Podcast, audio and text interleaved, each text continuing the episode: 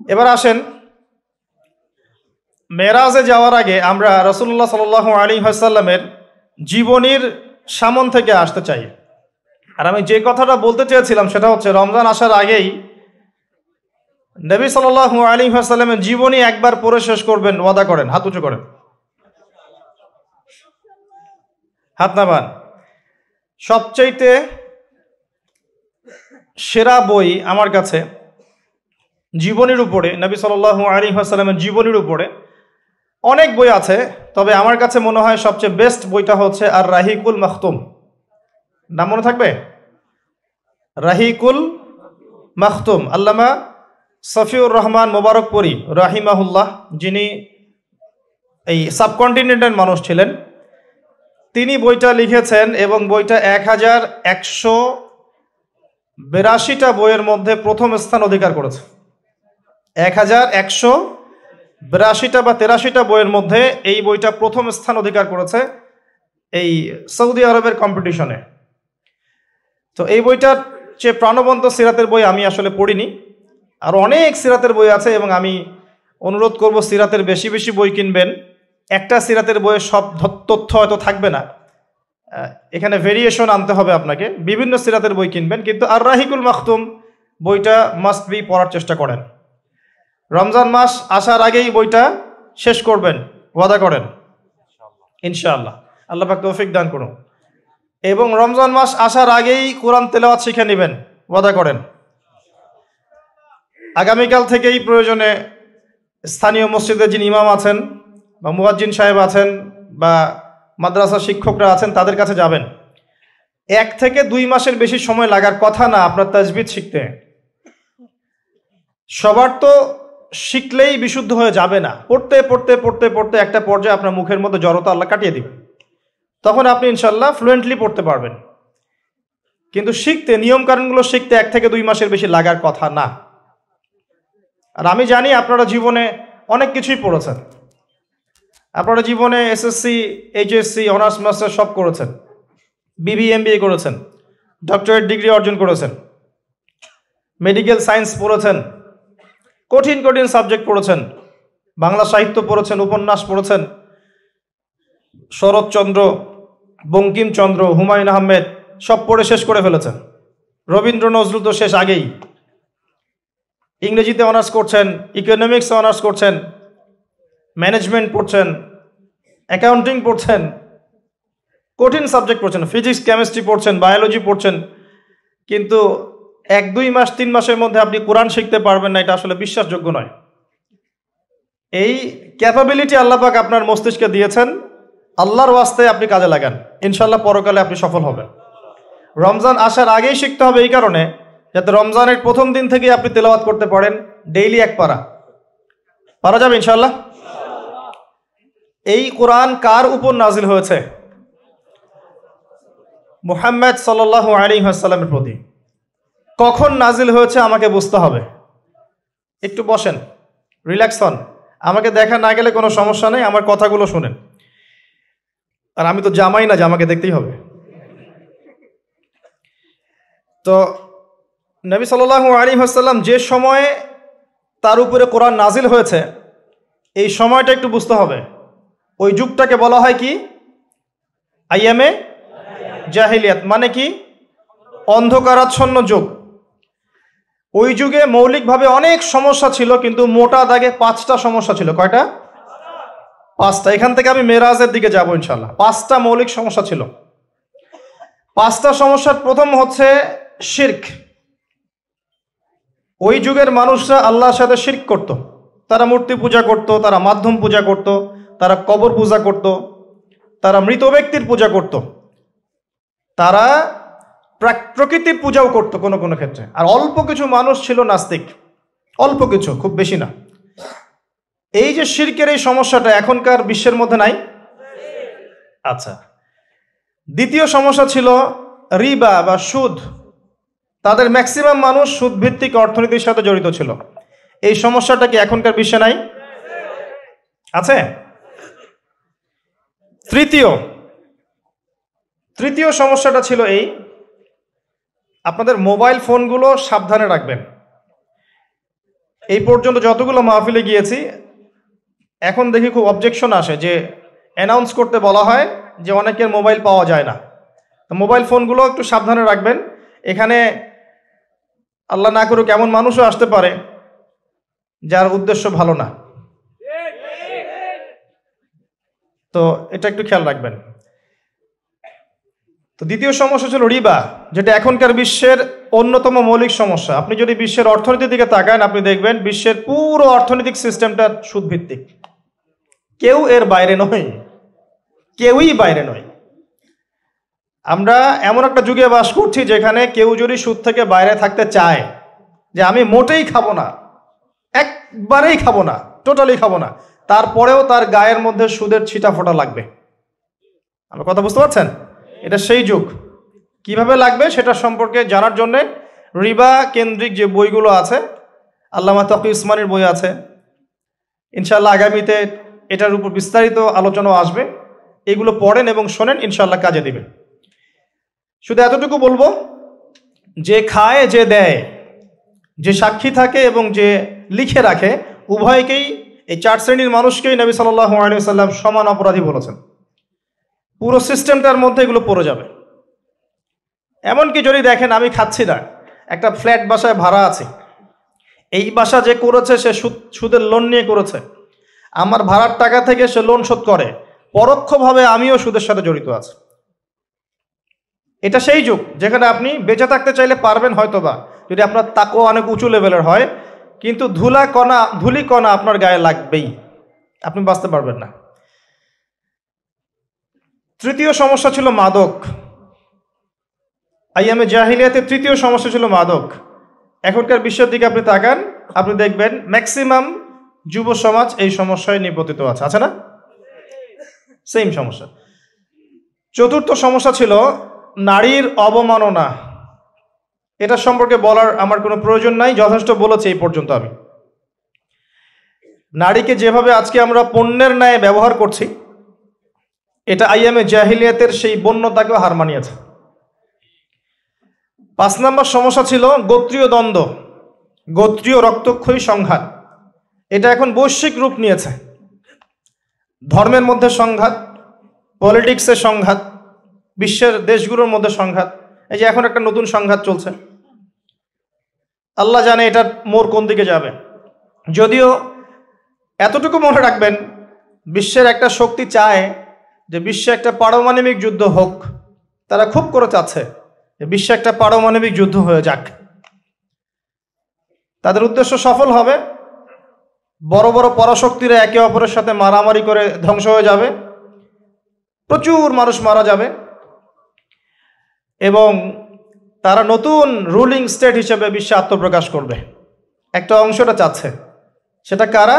আস্তে আস্তে বুঝতে পারবেন ইনশাআল্লাহ তাহলে এই পাঁচটা ছিল মৌলিক সমস্যা। এখন আপনি আপনার সমাজ এবং বিশ্বের দিকে তাকিয়ে দেখেন, এই পাঁচটা সমস্যা আছে কি নাই? আছে? এরকম একটা যুগে জন্ম নিয়েছেন প্রিয় নবী মোহাম্মদ রসুল্লাহ সাল আলী হাসাল্লাম এরকম সমাজে থেকেও তিনি কখনো পাপের ধার কাছেও যান নাই। বলেন সুফান এরকম একটা সমাজে থেকেও যখন তিনি নবী হননি, তখনও পাপের ধার কাছেও তিনি যান নাই। তিনি কখনো শীত করেননি, কখনো মূর্তি পূজা করেননি, কখনো রিবা খাননি, আর বাকি বিষয়গুলো ধার কাছেও যাননি। বরং তিনি হিলফুল ফুজর তৈরি করেছিলেন, যাতে করে সমাজের এই অসঙ্গতিগুলো দূর করা যায়। এটা তো আপনারা জানেন। এরপর তিনি নবী হলেন চল্লিশ বছর বয়সে। প্রথম কোন আয়াত নাজিল হয়েছিল? সুরা আলাকের প্রথম পাঁচ আয়াত। আল্লাপাক প্রথমে পড়তে বলেছেন, ইকরা। বিসমি রব্বিকাল্লাযী খালাক খালাকাল ইনসানা মিন আলাক ইকরা ওয়া রব্বুকাল আকরাম আল্লাযী আল্লামা বিল কলম আল্লামাল ইনসান মা লাম এখানে প্রথম কথাটা হচ্ছে পড়ুন। আল্লাহবাক প্রথমে বললেন না, সুদ খেও না। শির করো না। মাদক সেবন করো না। জেনার ধার কাছেও যেও না। আল্লাহ পাক এগুলো কিছুই বললেন না। এমনকি আল্লাহ এটাও বললেন না সুফায়না হুয়াত আলা যে নামাজ আদায় করো জাকাত দাও, রমজান মাসে সম রাখো। আল্লাহ পাক কি বললেন? পড়ুন। আপনার জীবনের প্রথম ফরজ হচ্ছে পড়াশোনা করা। আমাদের জীবনের প্রথম ফরজ হচ্ছে পড়াশোনা করা।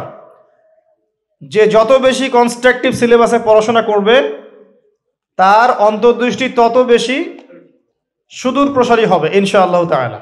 এবং তার আমল আরও সুন্দর হবে, তার ব্যবহার সুন্দর হবে, চরিত্র সুন্দর হবে, তার মনুষ্যত্ব ভালো হবে, তার দ্বারা সমাজ, দেশ, রাষ্ট্র, উম্মা ভালো কিছু পাবে ইনশাল্লাহ অশিক্ষিত মূর্খ জনগণকে দিয়ে রাষ্ট্রের কোনো কাজ নাই, আছে? তবে শিক্ষাটা হতে হবে এমন জ্ঞান এ করা বিসমি রব্বি ক্যাল্লাদি খালাক। পড়ুন আপনার সেই রবের নামে যিনি আপনাকে সৃষ্টি করেছেন। যে জ্ঞান আপনাকে আপনার স্রষ্টা ওদের ভাষা ব্যবহার করে বলছি, আপনার ইলাহ আল্লাহর দিকে নিয়ে যাবে, সেটাই প্রকৃত জ্ঞান। যে জ্ঞানটা আপনাকে আল্লাহ থেকে দূরে সরাচ্ছে দিন দিন, এটা জ্ঞান নয়, এটা জাহিলিয়াত। আমি কি বুঝাতে পারছি? এমন আপনি চিন্তা করে দেখেন যে আপনার জ্ঞানটা আপনাকে কি আল্লাহর দিকে নিয়ে যাচ্ছে, নাকি আল্লাহ থেকে দূরে সরাচ্ছে? এরপরে আপনি চিন্তা করবেন আপনি প্রকৃত জ্ঞানে কিনা। কেউ যদি অক্সফোর্ড, কেমব্রিজ, হার্ভার্ড থেকে পাশ করে আসে এসে বলে যে, পর্দা, এটা সেকেলে প্রথা, ওই যুগে চলতো, এই যুগে চলে না। এই ব্যক্তিকে আমরা জ্ঞানী বলতে পারি না। কেউ যদি বাইরে থেকে বড় ডিগ্রি এসে বলে যে, ইসলাম আসলে এই যুগে চলে না, ওই যুগে চলতো। সুদের মধ্যেই আছে অগ্রগতি আর প্রগতি। ফ্রি মিক্সিং ভালো জিনিস, ছেলে মেয়ে একসাথে একসাথে পথ চলবে, খারাপ কিছু না। মাদকদ্রব্য খাওয়াই যায়, মানুষ মাদকদ্রব্য খেলে ভালো কাজ করার উৎসাহ পাবে। সমকামিতা একটা বাক স্বাধীনতা ব্যক্তি স্বাধীনতা। এরকম কথাবার্তা যদি কেউ বলে, বা আল্লাহর হালালগুলোকে হারাম করে দেয়, হারামগুলোকে হালাল করে নেয়, এই ব্যক্তি বা এই সম্প্রদায়কে আমরা জ্ঞানী বলতে পারি না। কারণ তারা তাদের জ্ঞান তাদেরকে আল্লাহ থেকে দূরে সরিয়ে দিয়েছে। ইকরা বিসমি রব্বি ক্যাল্লাদি খলাক। পড়ুন আপনার সেই রবের নামে যিনি আপনাকে সৃষ্টি করেছেন। খলাকল ইনসান আমিন আলাক। যিনি মানুষকে সৃষ্টি করেছেন জমাট বাঁধা রক্তপিণ্ড থেকে। ও রব্বুকাল আকরম, পড়ুন, আপনার রব মহামান্বিত। আল্লাদি বিল কলাম, যিনি আপনাকে কলম দ্বারা জ্ঞান শিক্ষা দিয়েছেন। মানুষ জ্ঞান অর্জন করতে পারেনি প্রথমে। আল্লাহ মানুষকে জ্ঞান শিখিয়েছেন। এটাকে বিশ্বাস করেন? আমি আদমকে সমস্ত নাম শিক্ষা দিয়েছি। কে শিক্ষা দিয়েছেন? আদম আলী ইসালামের কি জ্ঞান ছিল? আমাদের জ্ঞান ছিল? আল্লাহ শিখিয়েছেন। আল্লাম আল ইনসান ম্যালাম ইয়া আলাম মানুষকে সেই জ্ঞান শিক্ষা দিয়েছেন যা মানুষ জানতো না। এই আয়াত নিয়ে নবী সাল আলী হাসাল্লামের নবুয়তের জিন্দগি শুরু হলো। কত বছর জিন্দগি ছিল? নবুয়তের জিন্দগি? বলতে পারবেন? তেইশ বছর। তেইশ বছর। আমরা কিন্তু লেকচারের শেষে একটা কুইজ কন্টেস্ট করব। ইনশাআল্লাহ। পাঁচটা থেকে দশটা প্রশ্ন করব ইনশাআল্লাহ। দশজনকে আমরা পুরস্কৃত করব ইনশাআল্লাহ তালা মনোযোগের সাথে লেকচার শুনবেন। এরপর নবী সাল আলী হাসাল্লামের নবুয়তের জিন্দগি শুরু হলো। তেইশ বছর কত বছর? তার মধ্যে প্রথম ১৩ বছর হচ্ছে মক্কায়। আর পরের দশ বছর কোথায়? মদিনায়। খুব সংক্ষিপ্ত আকারে বলছি। প্রথম তিন বছর নবী সাল আলী হাসাল্লাম গোপনে দাওয়াত দিয়েছেন। কীভাবে? একদম গোপনে গোপনে। প্রথমে বাড়ির লোকজনকে, তারপর নিকট আত্মীয় যারা তাদেরকে, তারপর যাদের সাথে সম্পর্ক ভালো ক্লোজ তাদেরকে, এরপর আস্তে আস্তে আমভাবে এটাই দাওয়াতি কাজের সন্না এরপর চতুর্থ থেকে দশম এই সময়টুকুতে তিনি প্রকাশ্যে দাওয়াত শুরু করেছিলেন। তার সম্প্রদায়কে দাওয়াত দিলেন। যারা তার কথা বিশ্বাস করল না, বেশিরভাগ মানুষই কুফুরি করল। বরং তারা ইসলাম যারা কবুল করেছে, এদের উপরে নির্যাতন শুরু করল। নির্যাতনের মাত্রা দিন দিন বাড়তে থাকল। যখন হামজাহ এবং ওমর রদিয়াল্লাহ আনহুমা তাদের মতো কিছু সাহাবি ইসলাম কবুল করলেন, ইসলাম তখন শক্তিশালী হওয়া শুরু করল। তারপরেও নির্যাতনের মাত্রা বাড়তে থাকল। এক পর্যায়ে সাহাবিরা হিজরত করলেন আবিসিনিয়ায়। কোথায়? আবিসিনিয়ায়। প্রথম হিজরত মদিনায় হয়নি। প্রথম হিজরত আবিসিনিয়ায়। এটা হচ্ছে ইথিওপিয়ার পাশে এখনকার মানচিত্রে ইরিত্রিয়া নামে একটা জায়গা আছে। দেখেছেন কখনো? বিশ্বের ম্যাপ দেখেছেন কখনো? বিসিএস কোচিং যারা করছেন, তাদের তো জানার কথা। এই ইরিত্রিয়া ছিল সেই জায়গা যেখানে হিজরত করেছিলেন সাহাবিরা। সেখানে একজন বাদশাহ ছিলেন, তার নাম বাদশাহ নাজাসি তিনি একজন খ্রিস্টান ছিলেন, কিন্তু ভালো খ্রিস্টান ছিলেন, সৎ। তিনি মুসলিমদেরকে আশ্রয় দিয়েছিলেন এবং তার রাজ্যে মুসলিমরা নিরাপদে ছিল, বসবাস করেছে দীর্ঘদিন। পরবর্তীতে এই বাদশাহ নাজাসি ইসলাম কবুল করে মুসলিম হন। মারা গেলে নবী সাল আলী হাসাল্লাম তার গায়েবানা জানাজার নামাজও পড়েছেন। কুরাইশদের অত্যাচার বাড়তে থাকে। এক পর্যায়ে নবী সাল আলী হাসাল্লাম তায়েফে হিজরত করেন। চেষ্টা করেন তায়েফবাসীকে বোঝানোর জন্যে। তায়েফের লোকজন সাড়া দেয়নি। উল্টা নবী সাল আলী হাসাল্লামকে রক্তাক্ত করেছিল। তিনি ফিরে আসেন মক্কায় আবারও। মক্কায় ফিরে আসার পরে অল্প দিনের ব্যবধানে, বেশি দিন না, মাত্র অল্প দিন, তিন দিন, সাত দিন, কেউ বলেছে তিন মাস, এইটুকু ব্যবধানে প্রথমে চাচা আবু তালেব, তারপরে স্ত্রী খাদিজা রদিয়াল্লাহ আনহা, তারা ইন্তেকাল করেন। এবং নবী সাল আলী হাসাল্লামের এই শেষ আশ্রয়স্থল আবু তলেব সেটাও শেষ হয়ে যায়। তার স্ত্রী খাদিজা আল্লাহ আনহা আল্লাহর কাছে চলে যান। এই সময়টাতে নবী সাল আলী হাসাল্লাম প্রচণ্ড মানসিক কষ্টে ছিলেন। কষ্টে ছিলেন। আল্লাপাক এইরকম একটা সময়ে মেয়েরাজের ঘটনা ঘটিয়েছেন। বলেন সুফান আল্লাহ আল্লাহ রবুল্লাহ আলমিন তাকে পুরো মানসিক সমস্ত কষ্ট থেকে ফারেক করে আল্লাহ পাকে সমস্ত কুদরত দেখিয়েছেন মহাবিশ্বে নিয়ে গিয়ে। যদিও বা তার আগের তিন বছর সাহাবিদেরকে বয়কট করা হয়েছিল। তিন বছর গাছের ছাল পাতা খেয়ে সাহাবিরা থেকেছেন শিয়ারে আবু তলেব নামক জায়গায়। এরপর বয়কট তুলে নেওয়া হয়। তারপর এই আমুল হোজন আসে। এর পরের বছর ইয়াসরিফ বা মদিনা থেকে ছয়জন যুবক এসে ইসলাম কবুল করে। বলেন সুফান তাদের নেতা ছিলেন আসাদ বিন জোরারাহ রাদিয়াল্লাহু আনহু। তিনি ফিরে যান মদিনায়। পরের বছর আবার ছয়জনকে নিয়ে আসেন। টোটাল বারো জন। এই বারো জন মুসলিম হয়ে আবার মদিনায় ফিরে যান। এই বারো জনের সাথে আল্লাহর নবী সাল আলী হাসাল্লাম একজন সাহাবিকে পাঠিয়ে দেন, দায়ী হিসেবে।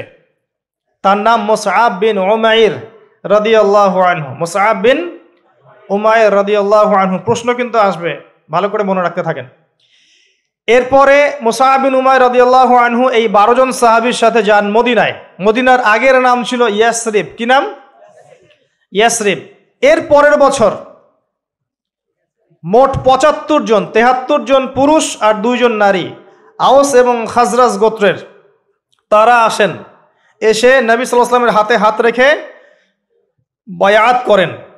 মহিলারা হাতে হাত রাখে নাই, পুরুষেরা হাতে হাত রেখেছিল। আমাদের নবীজি মহিলাদের হাতে কখনো হাত রেখে বায়াত করার নাই। এখন অনেক ভণ্ডপীর দেখা যায় মহিলাদের হাতে হাত রেখে বায়াত করাচ্ছে। মহিলারা হাত ধরে বায়াত করাতে হয়?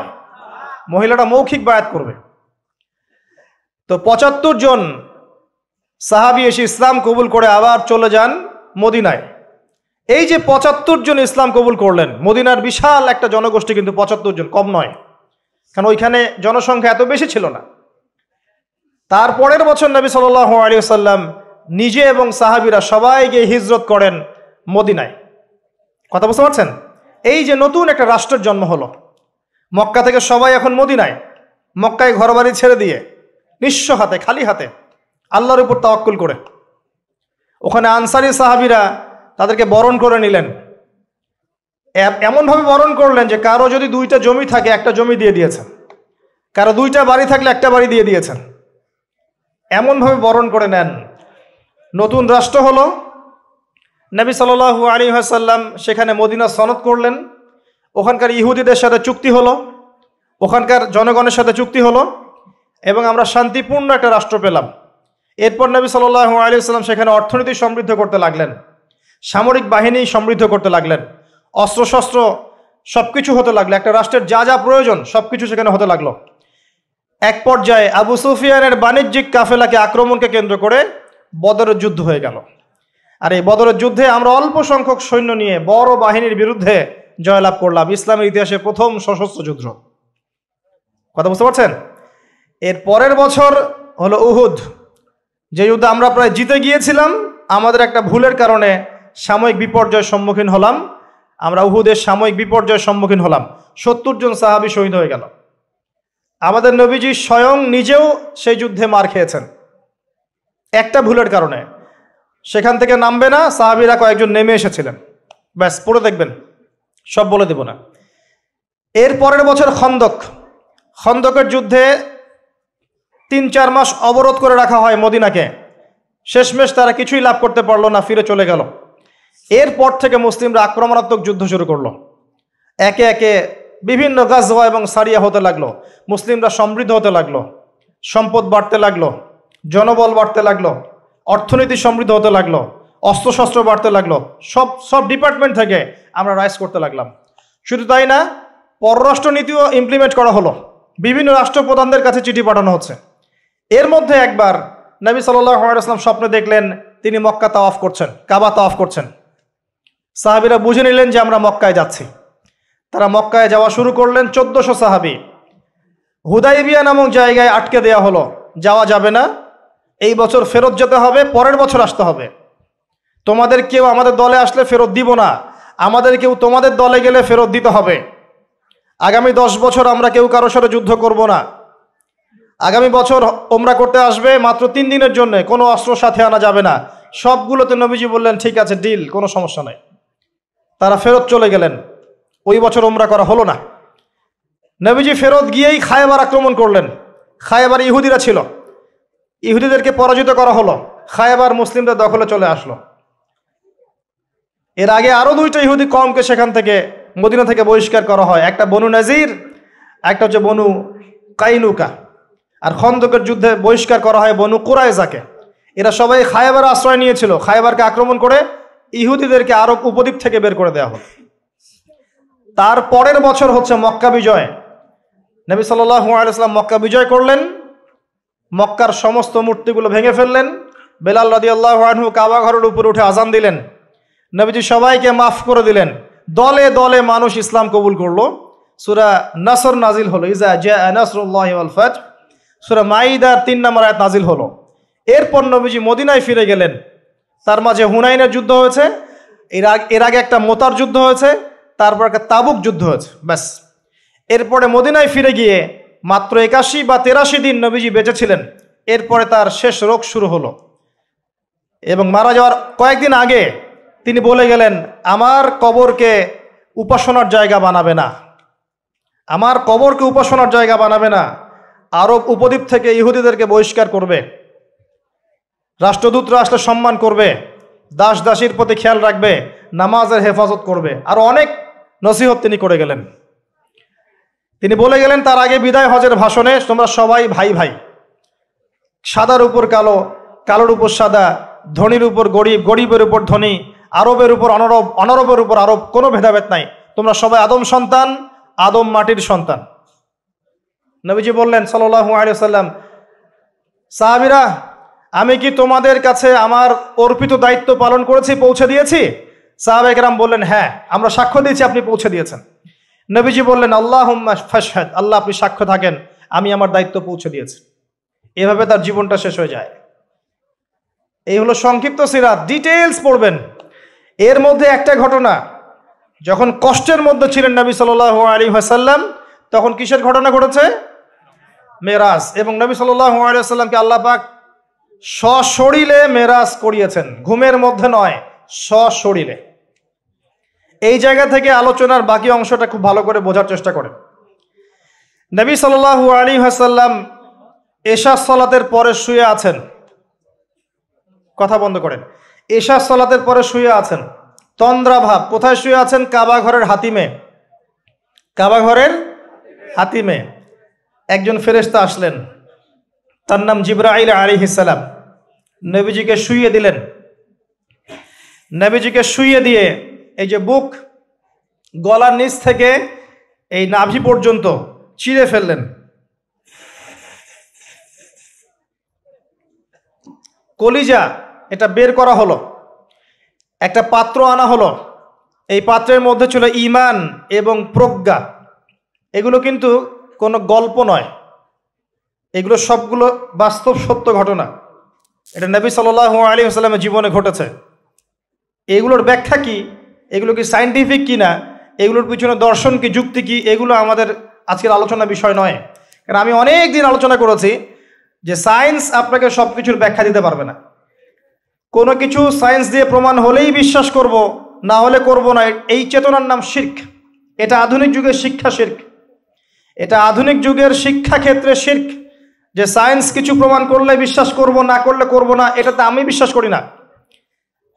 আমাদের বিশ্বাস করা উচিত নয়। সায়েন্সকে জিজ্ঞাসা করবেন, রুহ কাকে বলে? Please give us the definition of রুহ। রুহের ডেফিনেশন দেন। রুহ কাকে বলে? কত প্রকার কি কি? আত্মা কাকে বলে? কত প্রকার কি কি? সায়েন্সের প্যান্ট খারাপ হয়ে যাবে। কথা কি বুঝতে পারছেন? রুহের ডেফিনেশন দিতে পারবে না। জিজ্ঞাসা করবেন, স্বপ্ন কাকে বলে? মানুষের স্বপ্ন মাঝে মাঝে সত্য হয় কীভাবে? ব্যাখ্যা দিতে পারবে না। যদি বলেন মানুষ ঘুমায়, ঘুমের একটা পূর্ণাঙ্গ ব্যাখ্যা দেন, দিতে পারবে না। যদি বলেন যে কবরের আজাবের ব্যাখ্যা দেখ, পারবে না। জিন জাতির ব্যাখ্যা দেখ, পারবে না। মালায়িকার ব্যাখ্যা দেখ, পারবে না। তাদের দৌড় একটা জায়গা পর্যন্ত, সেটা হলো বিগ ব্যাং থেকে মহাবিশ্ব সৃষ্টি হয়েছে। সব কিছু কি ওখানে শেষ হবে। যে আগে কিছুই ছিল না, হঠাৎ বিস্ফোরণ হয়েছে, বাস পৃথিবী সৃষ্টি হয়ে গেছে। অনেক সিম্পল জিনিসের ব্যাখ্যাই সে দিতে পারেনি। তাহলে আমরা কেমন করে ধরে নিলাম যে সায়েন্স কিছু প্রমাণ করলেই সত্য না করলে সত্য না? এটা কে বলল আপনাকে? এটা সবচেয়ে বড় শিক্ষা ক্ষেত্রে শির্ক হচ্ছে এখন। কারও যদি জ্ঞানতাত্ত্বিক এপিস্টিমোলজি ঠিক না থাকে, তার পুরো জ্ঞান চর্চায় শির্ক হবে। তাই আমি এখানে এই আলোচনা করতে যাচ্ছি না যে এটা সাইন্টিফিক ব্যাখ্যা ইত্যাদি। আমি জাস্ট ঘটনাটা বলছি, এর পিছনে শিক্ষাগুলো বলব। বুক চিরে ফেলা হয় এবং কলিজাটা বের করে একটা পাত্র আনা হয় স্বর্ণের। এর মধ্যে ইমান এবং প্রজ্ঞা ছিল। ইমান এবং প্রজ্ঞা কি? এর আকার আকৃতি কেমন? আল্লাহ ভালো জানেন। সব কিছু সাইন্টিফিক হবে না যে কঠিন, তরল বায়বীয়। কঠিন, তরল বায়বীয় বাইরে অনেক কিছু আছে যেটা সায়েন্স জানে না। কথা কি বুঝতে পারছেন? অনেক কিছুই আছে। কঠিন, তরল বায়বীয় বাইরেও অনেক কিছু আছে যেটা সায়েন্স ব্যাখ্যা করতে পারবে না। ইমান এবং প্রজ্ঞার এই পাত্রে কলিজাটা ডুবানো হয়, ধুয়ে পরিষ্কার করে, আবার আগের জায়গায় ফিট করে দেওয়া হয়। আনাস রাদি আল্লাহ আনহু, বিখ্যাত সাহাবি, প্রায় দশ থেকে বারো বছর নবী সাল্লাহ আলাইসলামের খেদমত করেছেন। তিনি বলেছেন, আমি আল্লাহ রসুলের বুকের মধ্যে এই এই যে বুক চিরে ফেলা, সিনা চাক, এই দাগটা আমি দেখেছি। বুকের মধ্যে দাগ ছিল। এরপর নবী সাল্লাহ আলাইসলামের সামনে একটা বাহনকে আনা হয়। এই বাহনের নাম হচ্ছে বোরাক। কি নাম? গাধার চেয়ে একটু বড় খচ্চরের চেয়ে একটু ছোট। এর নাম হচ্ছে বোরাক। এই বোরাকে নবী সাল্লাহ আলাইসলামকে উঠতে বলা হয়। তিনি উঠতে গেলে বোরাক একটু পার্ট নিয়েছে, ভাব নিয়েছিল আর কি। ভাব নেওয়া বোঝেন? মাঝে মাঝে আমরা ভাব নেই না? কখনো মেয়েদের বিউটি কন্টেস্ট দেখেছেন? ফ্যাশন শো দেখেন নাই? টিভিতে অ্যাডভার্টাইজ দেখেন নাই? কে দেখে নাই? এটা তো সবাইকেই দেখতে হয়। কার চোখে পড়েনি? মনে হবে যে মানুষকে ভয় দেখাচ্ছে। এই যে ভাব, বোরাক একটা ভাব নিয়েছিল। তো জিব্রাহিল আলী ইসলাম বোরাককে বলছেন যে, শুনো, তোমার পিঠে তোমার পিঠে মোহাম্মদ সাল আলী সাল্লামের চেয়ে উত্তম কোনো মানুষ এখনও বসে নাই। আর মুহাম্মদ সাল্লাহ আলী সাল্লামের চেয়ে প্রিয় এবং সম্মানিত মহান কোনো ব্যক্তি আল্লাহর কাছে নাই। অতএব তুমি এত পাঠ নিও না। তখন বোরাক ঘামতে শুরু করে। আমি যে কথাগুলো বলছি, এগুলো সই বুখারির মধ্যে আছে সই মুসলিমের মধ্যেও আছে, এবং অন্যান্য সিরাতের গ্রন্থগুলোর মধ্যে আছে। আমি এক জায়গায় করে কথাটা বলার চেষ্টা করছি। এরপর বোরাক ছুটতে শুরু করে। নবীজি বলছেন, বোরাকের ছোটার গতিটা এমন ছিল যে আমরা আমাদের দৃষ্টি যতদূর পর্যন্ত যায়, সে তার একটা পা অতদূর পর্যন্ত ফেলছে। এখনকার রকেটগুলোর গতি দেখেছেন? এই মহাবিশ্ব যত অভিযান, আমাদের ধারণা যে এই মেরাজের ঘটনাকে কেন্দ্র করেই হয়েছে। এই থিওরিগুলো ওরা পেত না। মহাবিশ্বের এই আকাশ ভেদ করে যাওয়া যায়, এই যে কনসেপ্টটা এই কনসেপ্টটা কিন্তু নবী সাল্লাহ আলাইসলাম মেরাজের আগে কখনো হয়নি। একমাত্র ঘটনা পৃথিবীতে, যে পৃথিবীর কোনো মানুষ সাত আকাশের উপরে গিয়েছেন, আল্লাহর সাথে কথা বলে এসেছেন সুফান এমনকি কোনো নবীর ক্ষেত্রেও এটা হয়নি। কোনো নবীর ক্ষেত্রেও নয়। এবার এই বোরাক চলে গেল বাইতুল মাকদাস। এটা কোথায়? বাইতুল মাকদিস সরি বাইতুল মাকদাস না, বাইতুল মাকদিস। বিভিন্ন মানুষ বিভিন্ন উচ্চারণ করে। এটা হচ্ছে প্যালেস্টাইন, কোথায়? নাম শোনেন নাই? আর প্যালেস্টাইন নিয়ে তো যথেষ্ট বলেছি এই বয়সে, আলহামদুলিল্লাহ। তবে মূল বিষয়টা এখনও বলা হয়নি। সেটা ইনশাল্লাহ আস্তে আস্তে আসবে। এতটুকু শুনেন, প্যালেস্টাইন হচ্ছে শেষ জামানার সবচেয়ে ইম্পর্ট্যান্ট জায়গা। পৃথিবীর সারা পৃথিবীর চেয়ে, সারা পৃথিবীতে যত জায়গা আছে এগুলো চাইতে সবচেয়ে ইম্পর্ট্যান্ট জায়গা হচ্ছে শেষ জামানায় প্যালেস্টাইন বা ফিলিস্তিন এবং জেরুজালেম। সারা পৃথিবীর সমস্ত কর্মকাণ্ড আখেরুজ্জামানে এই জেরুজালেমকে কেন্দ্র করে হবে। এই কারণেই জিউজরা সেখানে ঘাঁটি গেড়েছে। এটাই সেই জায়গা যেখানে ঈসাব নেমারিয়াম ইসলামী খেলাফত কায়েম করবেন অচিরেই, ইনশাআল্লাহ। এটাই সেই জায়গা যেখানে মাসিহুদ দাজ্জালকে হত্যা করা হবে। আর দাজ্জালের চেয়ে বড় কোনো ফেতনা এই উম্মার জন্য নেই। কোন সুর আপনাকে বাঁচাবে দাজ্জাল থেকে? সুরাতুল ক্যাফ জীবনে একবারও পড়েছেন? হাত উঁচু করেন। অর্থসহ পড়েছেন? আলহামদুলিল্লাহ। দশটা আয়াত। প্রথম দশ শেষের দশ মুখস্থ করতে হবে। আল্লাহ পাক তৌফিক এনায়ত করুন। তিনি গেলেন বাইতুল মাকদাস বাইতুল মাকদিস। সেখানে গিয়ে দেখলেন মসজিদের মধ্যে একজন ব্যক্তি সলাত আদায় করছেন। গরম দেহের গরমটা একটু লম্বা এবং চুলগুলো কোকড়ানো, কান, কানের লতি পর্যন্ত, রুগ্ন একটু। তাকে বলা হচ্ছে, ইনি হচ্ছেন মুসা আলী ইসালাম সলাৎ পড়ছেন। এখন কীভাবে সলাৎ পড়ছেন? জীবিত না মৃত? নাকি বরজাখে আমরা ব্যাখ্যা করতে পারব না?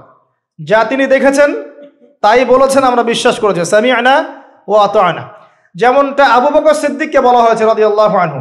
আপনি কি মেরাজের ঘটনা বিশ্বাস করেন? আপনি কি মেরাজের ঘটনা বিশ্বাস করেন? আল্লাহ রসুল সাল্লাহ সাল্লাম এক রাতের মধ্যে বাইতুল মাকদিস গিয়েছেন, সেখান থেকে আরও সে আজিম আবার ফিরে এসেছেন, অজুর পানি গড়িয়ে পড়ছে। আবু বকর সিদ্দিক তিনি বলছেন এর চাইতেও বড় কথা তো আমি বিশ্বাস করি। সেটা হলো আসমান থেকে কোরআন তার উপর নাজিল হচ্ছে প্রতিনিয়তই। যে আল্লাহ তার উপর কোরআন নাজিল করতে পারেন, তাকে আসমানে নিয়েও যেতে পারেন, এটা অবিশ্বাস করার কি আছে? এরপর থেকে তার নাম হয় কি? সিদ্দিক। তো আমরা ওই দিকে যাওয়ার চেষ্টা করি। নবীজি বলেছেন, ব্যাস, সত্য। এবং এখানে ঢোকার আগে একটা পাথরের মধ্যে এই বোরাকটাকে বেঁধে রাখা হয়। আরেকজন ব্যক্তিকে দেখেছেন, যার গরম ফর্সা এবং লালচে, এই দুইটা কালারকে মিক্স করলে যেমন গায়ের রং হবে এমন। এবং চুলগুলো হচ্ছে অনেক সোজা সিল্কি সিল্কি শব্দটা আমি বুঝলাম, চুলগুলো অনেক সোজা, এটা আমার কথা। স্বচ্ছ, ঝকঝকে চুল। তো গায়ের গরমটা খুব বেশি লম্বাও না, খুব বেশি খাটোও না। নবীজিকে বলা হচ্ছে, ইনি হচ্ছেন ইসাব নে মারিয়াম। নবী সাল্লাম আরেকজনকে দেখলেন। যার গরমটা হুবাহু নবী সাল্লাহ আলী সাল্লামের মতোই। এবার তাকে বলা হলো, ইনি হচ্ছেন আদি পিতা ইব্রাহিম আলী ইসালাম ইব্রাহিম আলী ইসলামের সাথে আমাদের নবী সাল্লাহ আলি সাল্লামের পুরো ফিজিক্যালিও মিল ছিল এবং জীবনের যে গতি, এখানেও মিল ছিল। হয়তো বা এই কারণেই আমরা দরুদ ইব্রাহিমে অন্য নবীর নাম না নিয়ে ইব্রাহিম আলী ইসলামের নামটা নিচ্ছি। আল্লাহ আলাম, আল্লাহ ভালো জানেন। যখন নবীর নাম আসবে, সবাই কমসে কম সাল্লাহ আলী সাল্লামটুকু বলবেন, মনে মনে। এবার সেখানে নবী সাল্লাহ আলী হাসাল্লাম সমস্ত নবীদেরকে নিয়ে দুরাকাত সলাৎ পড়লেন। তিনি ইমামতি করলেন। নবীদের ইমাম হচ্ছেন আমাদের নবী মুহাম্মদুর রসুল্লাহ সাল্লাহ আলী হাসাল্লাম আল্লাহবাক আমাদের সবাইকে তার সুন্নাগুলো আমল করার তৌফিক দান করুন। আমাদের প্রতিটা কাজ যেন তার সুন্না মতো হয় আল্লাহবাক সে তৌফিক এনায়ত করুন। এরপর নবী সাল্লাহ আলাইসাল্লামকে নিয়ে যাওয়া হচ্ছে আকাশে। প্রথম আকাশে, আকাশের দরজা আছে। এখন নাসা যদি আবিষ্কার করতে ব্যর্থ হয়, আমাদের কিছু করার নাই, আকাশের দরজা আছে। ওরা যদি বলে জান্নাত জাহান নামের ব্যাখ্যা কি? জান্নাত জাহান নাম তো সায়েন্স প্রমাণ করতে পারছে না, তাহলে এগুলোর কি ব্যাখ্যা? আমরা বলব এটা সায়েন্সের ব্যর্থতা, জান্নাত জাহান নামের অস্তিত্বের ব্যর্থতা নয়। এটা সায়েন্সের ব্যর্থতা। আছে, খুঁজতে থাকেন, একদিন পাবেন ইনশাল্লাহ তবে পাওয়ার আগে যে কেয়ামত হয়ে যাবে এটা নিশ্চিত। পাওয়ার আগে কেয়ামতই হয়ে যাবে। আমরা কারেন্ট অ্যাফেয়ার্সে দেখেছিলাম, কয়েকদিন আগে একটা গ্রহের সন্ধান পাওয়া গেছে। এই গ্রহটা ডায়মন্ড দিয়ে তৈরি। হীরার। এখন দেশ বিশ্ববাসী বিশ্বাস করছে হ্যাঁ হীরার গ্রহ আছে। কথা বুঝতে পারছেন? আল্লাহ কোরআনে বলেছেন, জান্নাতের মাটি হবে সোনার। আছে না? সোনার মতির জহরতের। তো যদি কখনো দেখবেন সায়েন্স বলে যে হ্যাঁ এমন একটা গ্রহ পাওয়া গেছে পৃথিবী থেকে কয়েক কোটি আলোকবর্ষ দূরে। গ্রহের নাম হচ্ছে J N A X Y Z point zero zero zero অমুক। এদের নামগুলো এমন ভয়ঙ্কর হয় আর কি তখন দেখবেন বিশ্বের মানুষ বিশ্বাস করছে। করবে না বিশ্বাস? নিশ্চিত বিশ্বাস করবে। আমাদের পুরো চিন্তাটাই এখন এমন। সায়েন্স বললে হ্যাঁ আমি হ্যাঁ। ও যদি বলে না, আমি না। বিশ সেকেন্ড হাত দাও, বিশ সেকেন্ডই। মাস্ক না পড়লে যাবে না ভাইরাস, যাবেই না, পড়তেই হবে। তিন ফিট দূরে দাঁড়াও, চার ফিট দূরে দাঁড়াও। ও যা বলবে তাই। এটা শির্ক। মসজিদের মধ্যে আমরা বানরের মতো নামাজ পড়ছি। জাস্ট লাইক ডঙ্কিস চার ফিট দূরে দূরে এক একজন। সুভান আল্লাহ মাঝখানে কি শয়তানের জন্য? বাকি সবখানে এক জায়গায় একত্রিত হওয়া যাচ্ছে। মসজিদে গেলে হাজারটা রেস্ট্রিকশন কি সমস্যা? সমস্যা কোথায়? চেহারা ঢেকে নামাজ হয় মসজিদে? বড় বড় ওলামে কেরামদের কাছে ফতোয়া নেন। একটা বিশ্বাস, একটা ভয়, একটা আতঙ্ক। আর কিছু কিছু মিডিয়ার কাজ হচ্ছে মানুষকে আতঙ্কিত করা। আজকে কয়টা মরল, আজকে কয়টা আক্রান্ত হলো, আজকে কয়টা কি হলো? মানুষের সাইকোলজিক্যালি এমন। মানে মাইন্ডসেটটা তৈরি করা হচ্ছে এমন যে ভয়, আতঙ্ক। কেন ভাই, মরবেন না কখনো? সতর্ক থাকার নাম কি এরকম করা? সারা বিশ্বের মানুষকে ভয় দেখিয়ে আতঙ্কিত করে ফেলা হচ্ছে। আর ওইদিকে দেখেন যাদের যুদ্ধ করার যুদ্ধ করছে, যাদের যা কিছু করার তাই করছে। সারা ওয়ার্ল্ড অ্যাফেয়ার্স কি থেমে আছে? মানুষের দৃষ্টিভঙ্গিকে একদিকে ফোকাস করিয়ে দেয়।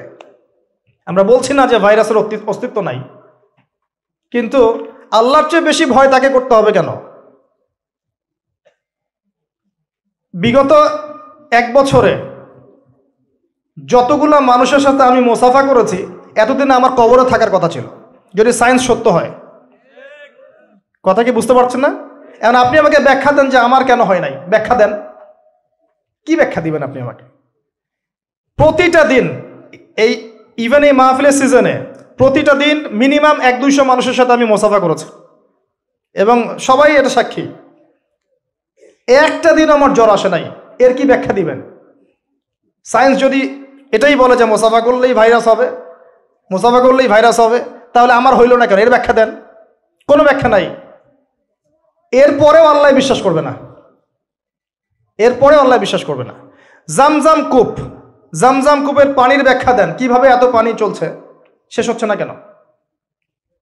আমাদের চিন্তা ভাবনা চেঞ্জ করেন। ও যা বলবে তার একশো পার্সেন্ট সত্যি হতে হবে, এমন নয় বিষয়টা। এর উপরে আল্লাহ পাকের জ্ঞান আছে, আল্লাহর হুকুম চলে, আল্লাহর হুকুমই সব কিছু এর বাইরে মানুষ প্রোটেকশন নিবে, সুস্থ থাকবে, সে তার মেডিকেল রুটিনগুলো ঠিকঠাক মতো চলবে, ঠিক আছে, কিন্তু এত বেশি কেন মাথায় নিতে হবে যে আল্লাহকেই মানুষ ভুলে যাচ্ছে? সব কিছুর ঊর্ধ্বে মনে হয় যে বস্তুবাদীতে আল্লাহ অনেক পরের আল্লাহ। ব্যাপারটা কেন, এমন কেন হলো?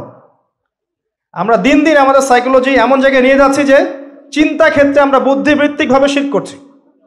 আল্লাহবাক বোঝার তৌফিক দান করুন আমি আসেন, কোন জায়গায় ছিলাম? প্রথম আকাশ, আকাশের দরজা আছে নক করা হচ্ছে। আরেকটা কথা বলি, এই পুরো মহাবিশ্বে যতদূর পর্যন্ত আলোচনা হয়েছে, এগুলো প্রথম আকাশের অন্তর্ভুক্ত। এর পরে দ্বিতীয় আকাশ। কথা কি বুঝতে পারছেন? এই সব কিছু প্রথম আকাশের মধ্যে, এত গ্যালাক্সিস, এত গ্রহ, এত নক্ষত্র নক্ষত্র সব কিছু ওই দিক থেকে আওয়াজ আসছে যে কে? আপনারা কে? জিব্রাহিল আলী ইসলাম বলছেন, আমি জিবরিল। ওই দিকে প্রহরী বলছেন, আপনাকে কি পাঠানো হয়েছিল? জিব্রাহিল আমিন, জিবরিল আমিন বলছেন হ্যাঁ আমাকে পাঠানো হয়েছে। আপনার সাথে কে? আপনার সাথে, আমার সাথে মুহাম্মদুর রসুল্লাহ সাল্লাহ আলী সাল্লাম দরজা খুলে দেয়া হলো। প্রবেশ করা হলো। তিনি দেখলেন একজন ব্যক্তি একবার ডানে তাকাচ্ছেন, একবার বামে তাকাচ্ছেন। ডান দিকে তাকাচ্ছেন, হাসছেন, বাম দিকে তাকাচ্ছেন, কাঁদছেন। নবী সাল্লাম জিজ্ঞাসা করলেন, উনি কে? আর উনি এমন করছেন কেন? তাকে বলা হলো, তিনি হচ্ছেন আপনাদের, আমাদের সবার আদি পিতা, আদম আলী ইসালাম যখন ডান দিকে দেখছেন, ডান দিকে রুহগুলো হচ্ছে জান্নাতি রুহ। এগুলোকে দেখে তিনি হাসছেন, তার সন্তানদের মধ্যে এই মানুষগুলো জান্নাতে যাবে। যখন বাম দিকে তাকাচ্ছেন, তার সন্তানদের এই রুহ দেখে তিনি কষ্ট পাচ্ছেন এটা জাহান নামে যাবে।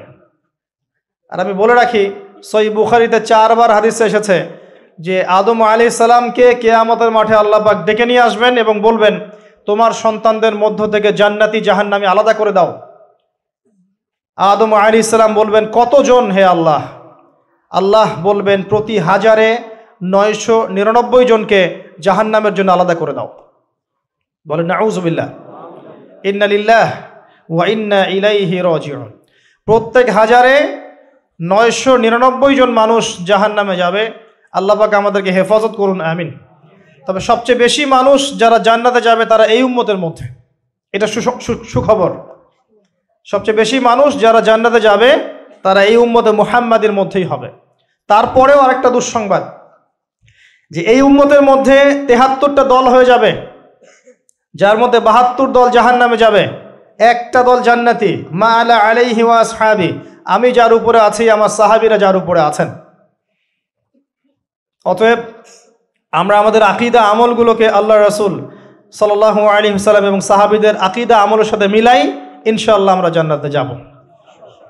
আরেকটা কথা হচ্ছে, এই উম্মতের মধ্যে যারা শির্ক না করে মারা যাবে, শির্ক, শির্কের গুণা না করে মারা যাবে, হয়তো অন্য অন্য বড় গুণা আছে, আল্লাহ চাইলে তাদের সমস্ত গুণাকে মাফ করে জান্নাতে দিতে পারেন। সাবধান থাকবেন শিরিক থেকে। আল্লাহ পাক সবাইকে শিরিক থেকে মুক্ত রাখুন। আমিন। আদম আহলি ইসলামকে দেখে তিনি সালাম দিলেন, তিনি সালামের প্রতি উত্তর দিলেন। মারহাবা জানালেন এবং এগিয়ে চললেন।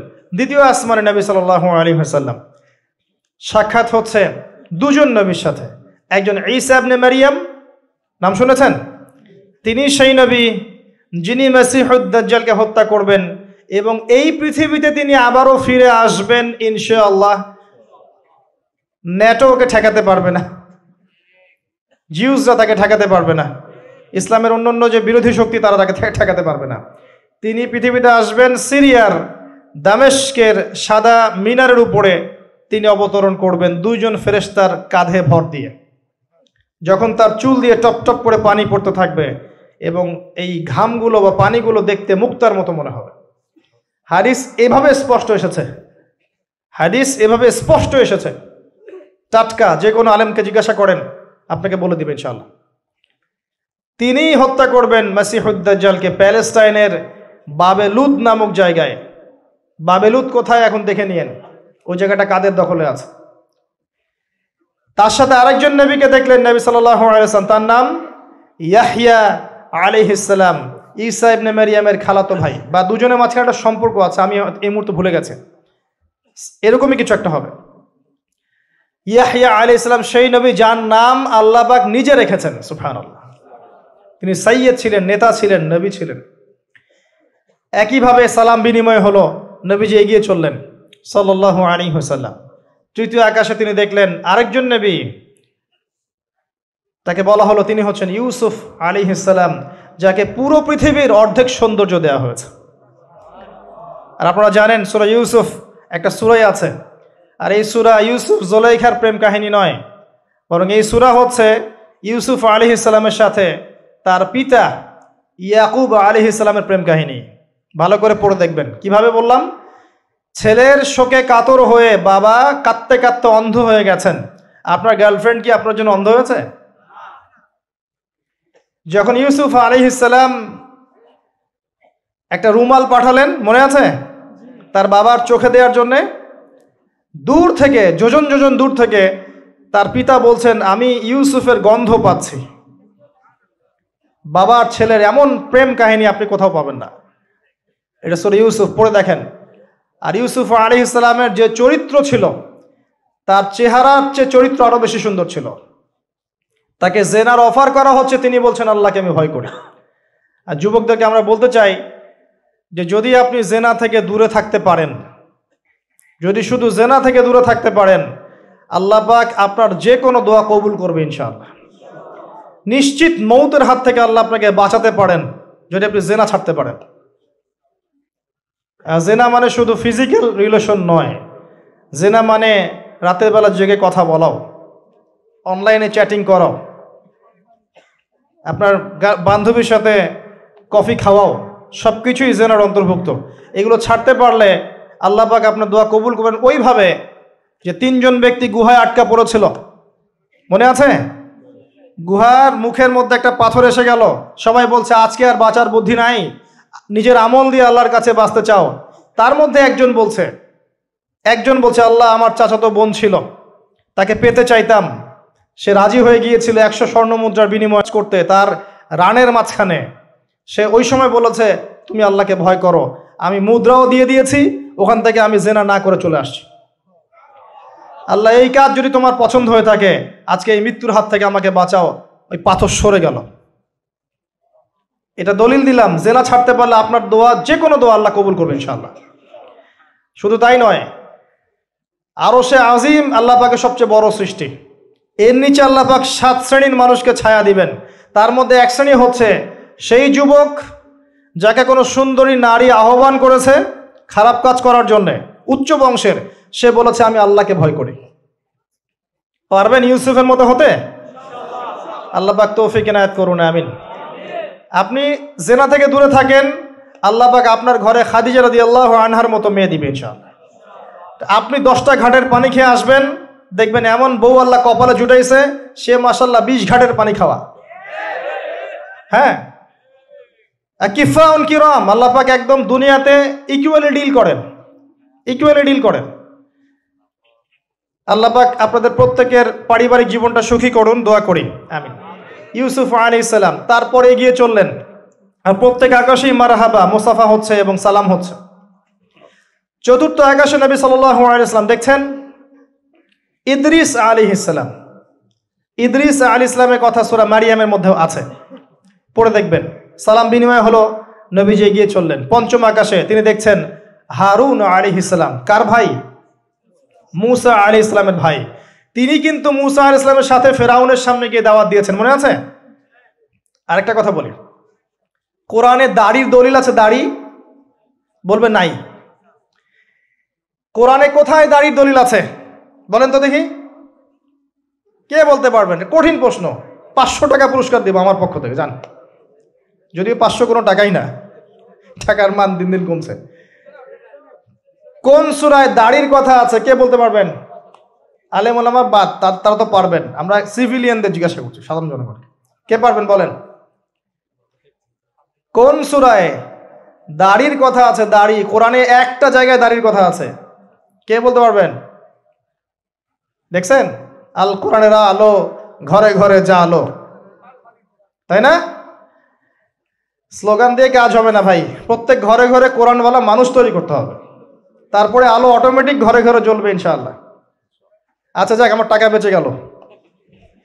সুরা তহায় আছে। কোথায় আছে? সুরা তহার মধ্যে আছে। একটা জায়গায় দাড়ির কথা আছে, সেটা হচ্ছে হারুন আলী ইসলামের দাড়ি। কার দাড়ি?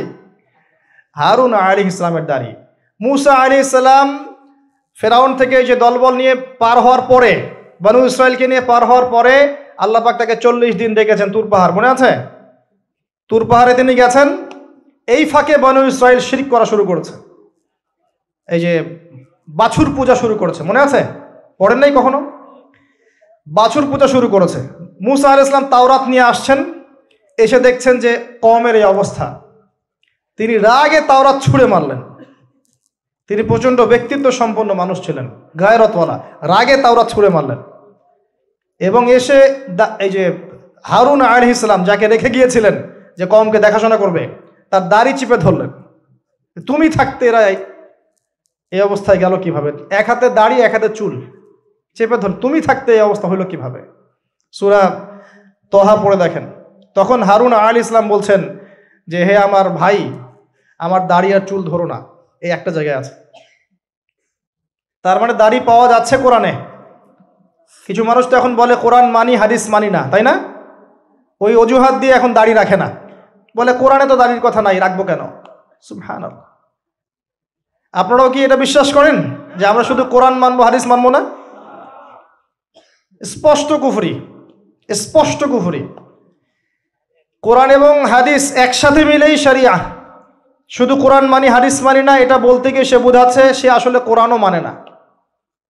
কোরআনে আল্লাহ বলেছেন ওয়ামা আচাকুম রসুল ফাখুজো রাসুল যা দিয়েছেন নিয়ে নাও।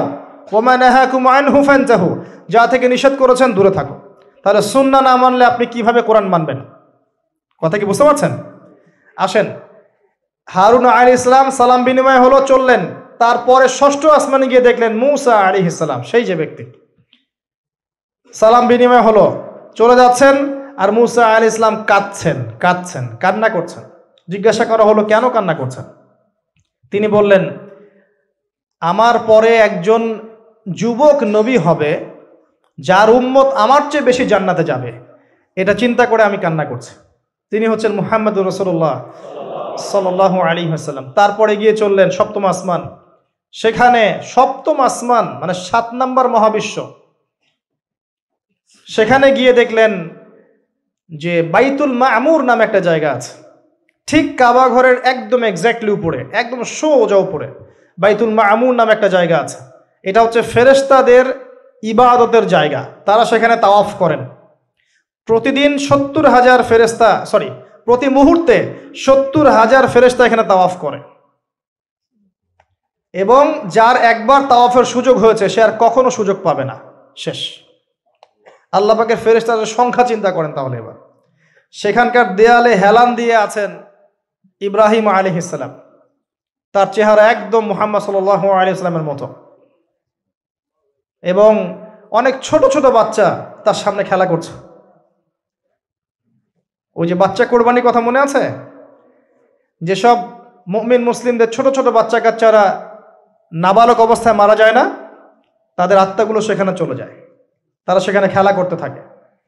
যারা পিতা পায়নি, যখন পিতার কথা মনে হয় খেলতে খেলতে, তখন তারা ইব্রাহিম আলী ইসলামের কাছে দৌড় দেয়। মায়ের কথা মনে হলে তার স্ত্রীর কাছে দৌড় দেয়।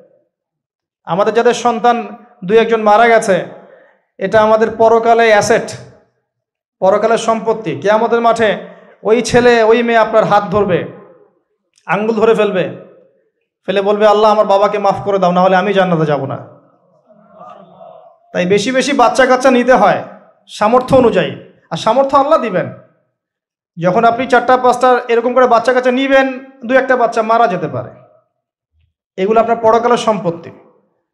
আর এখন তো আমাদের জেনারেশনকে রেস্ট্রিক্টেড করার জন্যে দুটো সন্তানের বেশি নয়, একটি হলে ভালো হয়। সুফান আল্লাহ মুসলিমদেরকে চতুর্দিক থেকে চাপে ফেলা চতুর্দিক থেকে গলা চিপে ধরা জনশক্তিতে রূপান্তরিত হলে কোনো সমস্যা আছে? চাইনিজদের জনসংখ্যা কত? কত? চায়নার জনসংখ্যা কত? ম্যাক্সিমাম জনগণকে তারা জনশক্তিতে রূপান্তরিত করেছে। এই আপনার পশ্চিমারায় ন্যাটো ম্যাটো যত কিছু আছে চায়নার এগেনস্টে কথা বলুক, দেখি কত বড় সাহস। সারা বিশ্বকে নিয়ন্ত্রণ করে ফেলছে ওরা এখন।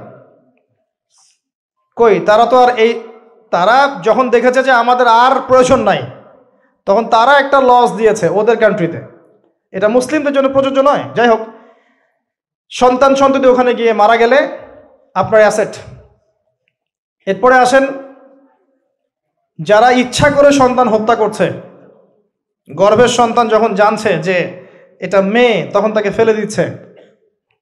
আবার অবৈধ সন্তান যারা অ্যাভিয়েশন করে নষ্ট করছে, এই যে হত্যাগুলো, এই প্রাণগুলোকে আল্লাপাক কেয়ামতের মাঠে জীবন্ত করবেন।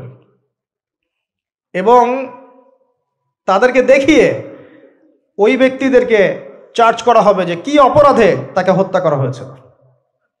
সতর্ক হয়ে যান। আল্লাপাক এটাও বলেছেন, দারিদ্রের ভয়ে সন্তানকে হত্যা করো না। রিজিক আল্লাহ দিবেন ইনশাআল্লাহ। এই সমুদ্রের কোটি কোটি মাছকে আল্লাপাক খাওয়াতে পারলে আপনাকে আমাকেও খাওয়াতে পারবে ইনশাআল্লাহ। যদি না, আমরা আমাদের রিজিকটা সংকুচিত করে ফেলি। মানুষ মানুষের রিজিক কেড়ে খাচ্ছে সুদের মধ্য দিয়ে। মানুষ মানুষের রিজিক কেড়ে খাচ্ছে সুদের মধ্য দিয়ে। অন্য কোনো বিষয় নাই। সুদ, রিবা। আসেন, সপ্তম আসমান এই অবস্থা। এরপরে নবী সাল্লাহ আলিয়াল্লামকে আরও সামনে নিয়ে যাওয়া হলো। এই জায়গার নাম সিদ্রাতুল মুনতাহা। কি নাম? সর্বশেষ জায়গা যেখানে জিব্রাইল আলী ইসলামও এর উপরে আর যেতে পারেন না। যদিও বা জিব্রাহিল আলী ইসলাম ফেরেশতাদের সর্দার, তিনিও যেতে পারেন না। তারপরে আরেকটা জগৎ আছে। ওই জগৎ থেকে আদেশ এই সিদ্ধাতুল মুনতাহা পর্যন্ত আসে। এখান থেকে কালেক্ট করে নিচে নামানো হয়। আবার এখান থেকে কোনো আদেশ বা কোনো আদেশ না, এখান থেকে কোনো ফলাফল মুনতাহা পর্যন্ত নিয়ে যাওয়া হয়, সেখান থেকে উপরে তুলে নেওয়া হয়। ওটা একটা বর্ডার কথা বুঝতে পারছেন? এটা একটা বর্ডার নো ম্যানস ল্যান্ড এই জায়গায় গিয়ে জিব্রাইল আলী ইসাল্লাম নিজের আকৃতিতে আসলেন। ছয়শোটা পাখা। কতগুলো পাখা? ছয়শো পাখা। নবী সাল্লাম একটু বিব্রত বোধ করছিলেন, তিনি আবার আগের রূপে ফিরে আসলেন। এই জায়গায় বাহন চেঞ্জ করা হলো। এখানে নবী সাল্লাম বলেছেন, আমি সিদ্ধাতুল মুনতাহায় এমন কিছু রং দেখেছি, এত অপরূপ সৌন্দর্য দেখেছি, যেটা কোনো মানুষের পক্ষে ভাষায় প্রকাশ করা সম্ভব না।